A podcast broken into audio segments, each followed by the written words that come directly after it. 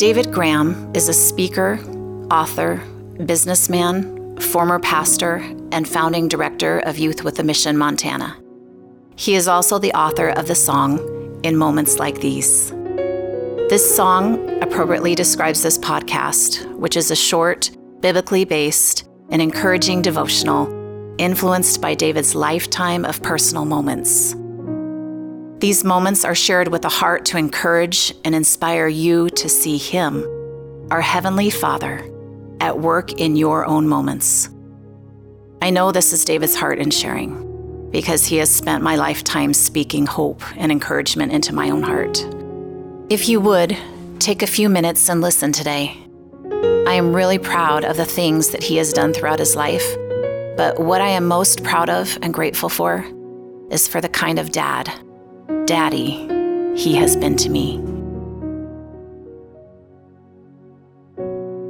In our last episode entitled The Things That Shape Us, I shared the story about the things that shaped me as a boy. Those memory imprints that played a big role later on in my 30s. Today, I'd like to share about those moments when, during one single 24 hour period, things changed, turned upside down for me in a most unusual way. Here's part one of my two part story called Encounter in the Desert. The days and nights following my first panic attack were the most difficult of my life. From one moment to the next, I was anxiety's plaything. When you become a victim of fear, an otherwise normal day can turn into a nightmare. And the following confusion distorts everything people, places, events. In a heartbeat, the smallest incident can become a giant hurdle to jump over. A victim of fear and confusion creates his or her own giants out of nothing. In fact, most of my giant problems were self made. I think if there was one favorite companion of fear, it would be loneliness. Even though I was surrounded by supportive family and friends, I still felt alone and isolated in my abnormal mental condition.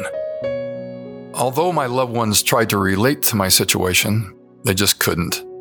I felt I was going crazy, all by myself. And when you feel trapped in the cage of your own mind, you're desperate to escape. I didn't want to die. I was far too afraid of that idea. But I didn't want to live in a constant state of anxiety either. I was driven to find some way out of this web. Of course, I took the most obvious route for a so called spiritual man to take. I asked for God's help. No, I begged God to help me. But begging God didn't feel right. I felt guilty for begging. I felt guilty for being like this weak and sometimes pitiful. This fear of mine was undermining my whole spiritual self, and my hope in prayer was meager at best. So, in my own anxious way, I began a strict, healthy diet, swallowed assorted vitamins by the handfuls, and visited a few doctors. The doctors didn't have much to offer. The only clear advice they offered was to exercise. So I did. I ran. I ran partly to fight the anxiety, and I suspect partly to feel a little more disciplined and a little better about myself. One of my routine runs was located just north of our home, down a long country road. I enjoyed the feeling of leaving civilization behind me. The only thing I didn't like about this stretch of highway was the unfriendly presence of a small, unkept cemetery which lingered menacing along the roadside about two miles into my run. Every day, it seemed to call my name as I crossed to the opposite side of the road.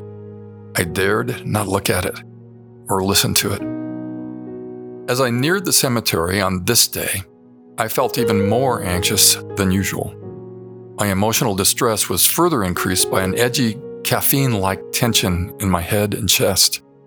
I stopped, turned off the pavement, and pushed my feet through the tall grass of the borrow pit. I sat down on the grassy embankment and I gazed at the western mountain slopes of the Continental Divide. Sitting there alone and staring, a most unusual and very real event occurred. One the Bible would describe as a vision, a very vivid vision. Nothing like it had ever happened to me before. Though my body never left Montana, my mind and spirit traveled to a far off place. I wasn't accustomed to this kind of supernatural phenomenon, but this experience was so real. It was if I had literally been transported.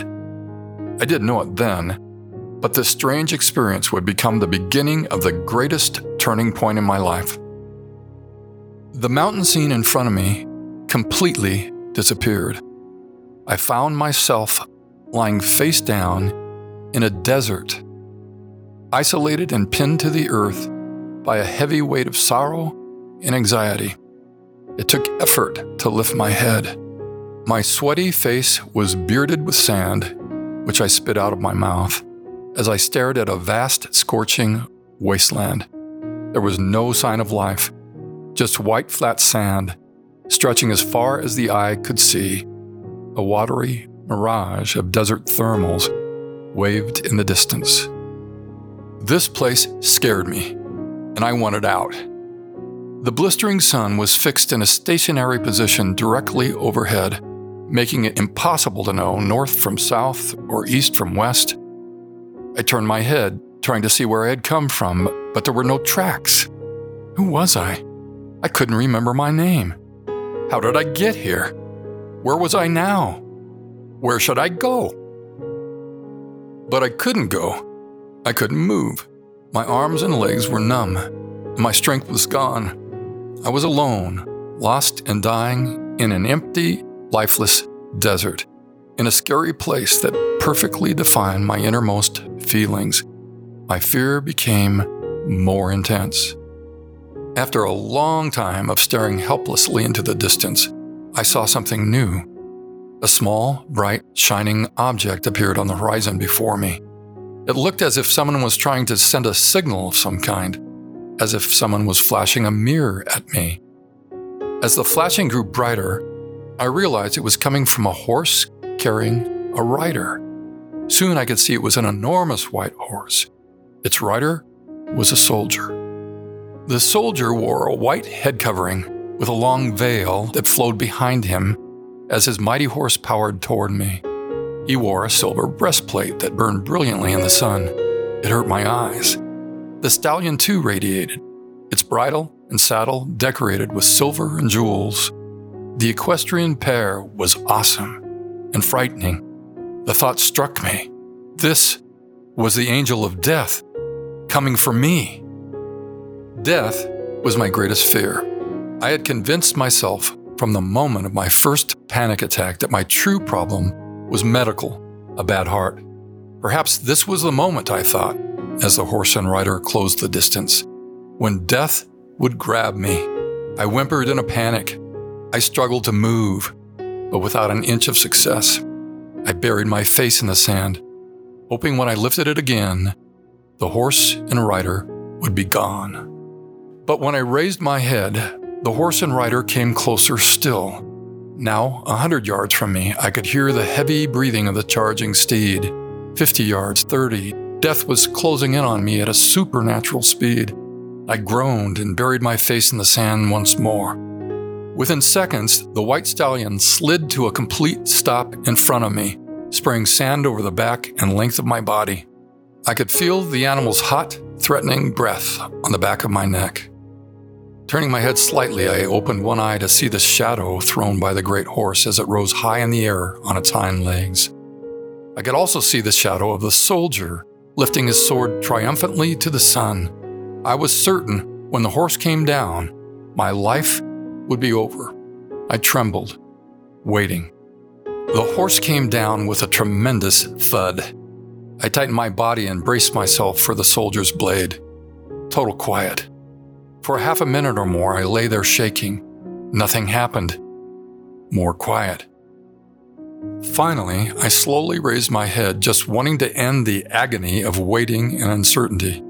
I jerked away at the sight of an object pointed right at me, some six inches away from my face. At second glance, I was surprised to find out it was not a sword after all. The soldier, leaning down from his saddle, was extending a scrolled, parchment like document secured by a small gold ribbon. Studying the situation, I finally decided the soldier was offering it to me.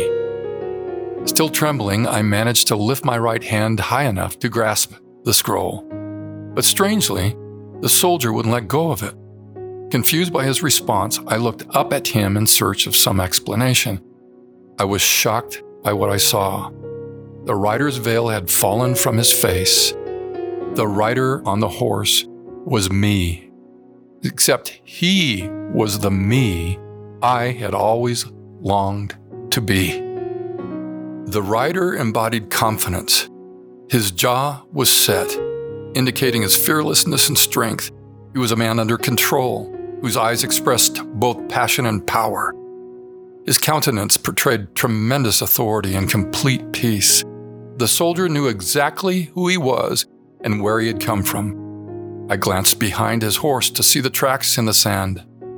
Now, upon completion of a mission, he knew exactly where he would be going next. He was awesome. I would never forget him. I knew he was a prince. The only question that came to mind, shouted out with sorrow from deep inside me, was why can't I be him? It was at that precise moment I heard a powerful voice break through the white hot skies and say, Today is your day. In your hand, you hold your birthright. I was awestruck as tears began to course down my sweaty face. Then I realized the soldier had released the scroll. I stared at the parchment clutched in my shaking hand with just a hint of understanding. With my mouth open in amazement, I looked up again for answers, but the horse and rider had vanished. I bolted to my feet as the Rocky Mountains of Montana broke into view. Come back, I yelled. Come back. I jumped up and out of the tall grass on the roadside and ran home like I'd never run before, all the while repeating over and over God, please explain what just happened. Dear friend, next week I'll be sharing part two of my most peculiar day ever. I believe you're going to want to hear this because the story and its ending isn't just about me. The story is about you too. We're living in times when God wants all of us, His dear sons and daughters, to take a strong grip on their birthrights. And He's calling on all of us to be fearless. He's calling on all of us to be courageous soldiers for His kingdom cause. Dear Father in heaven, thank you for opening our eyes to see the things unseen, to see what we hadn't seen and understood before. As you opened my eyes to my birthright, as you delivered me from my fear and loneliness, and as you gave me a new purpose, right now, I'm asking you to do the very same thing for this one. Please make all things clear for this very dear one of yours. Let it be. You've been listening to In Moments Like These with David Graham. If you'd like to contact David or find out more information about In Moments Like These, please visit inmomentslikethese.com.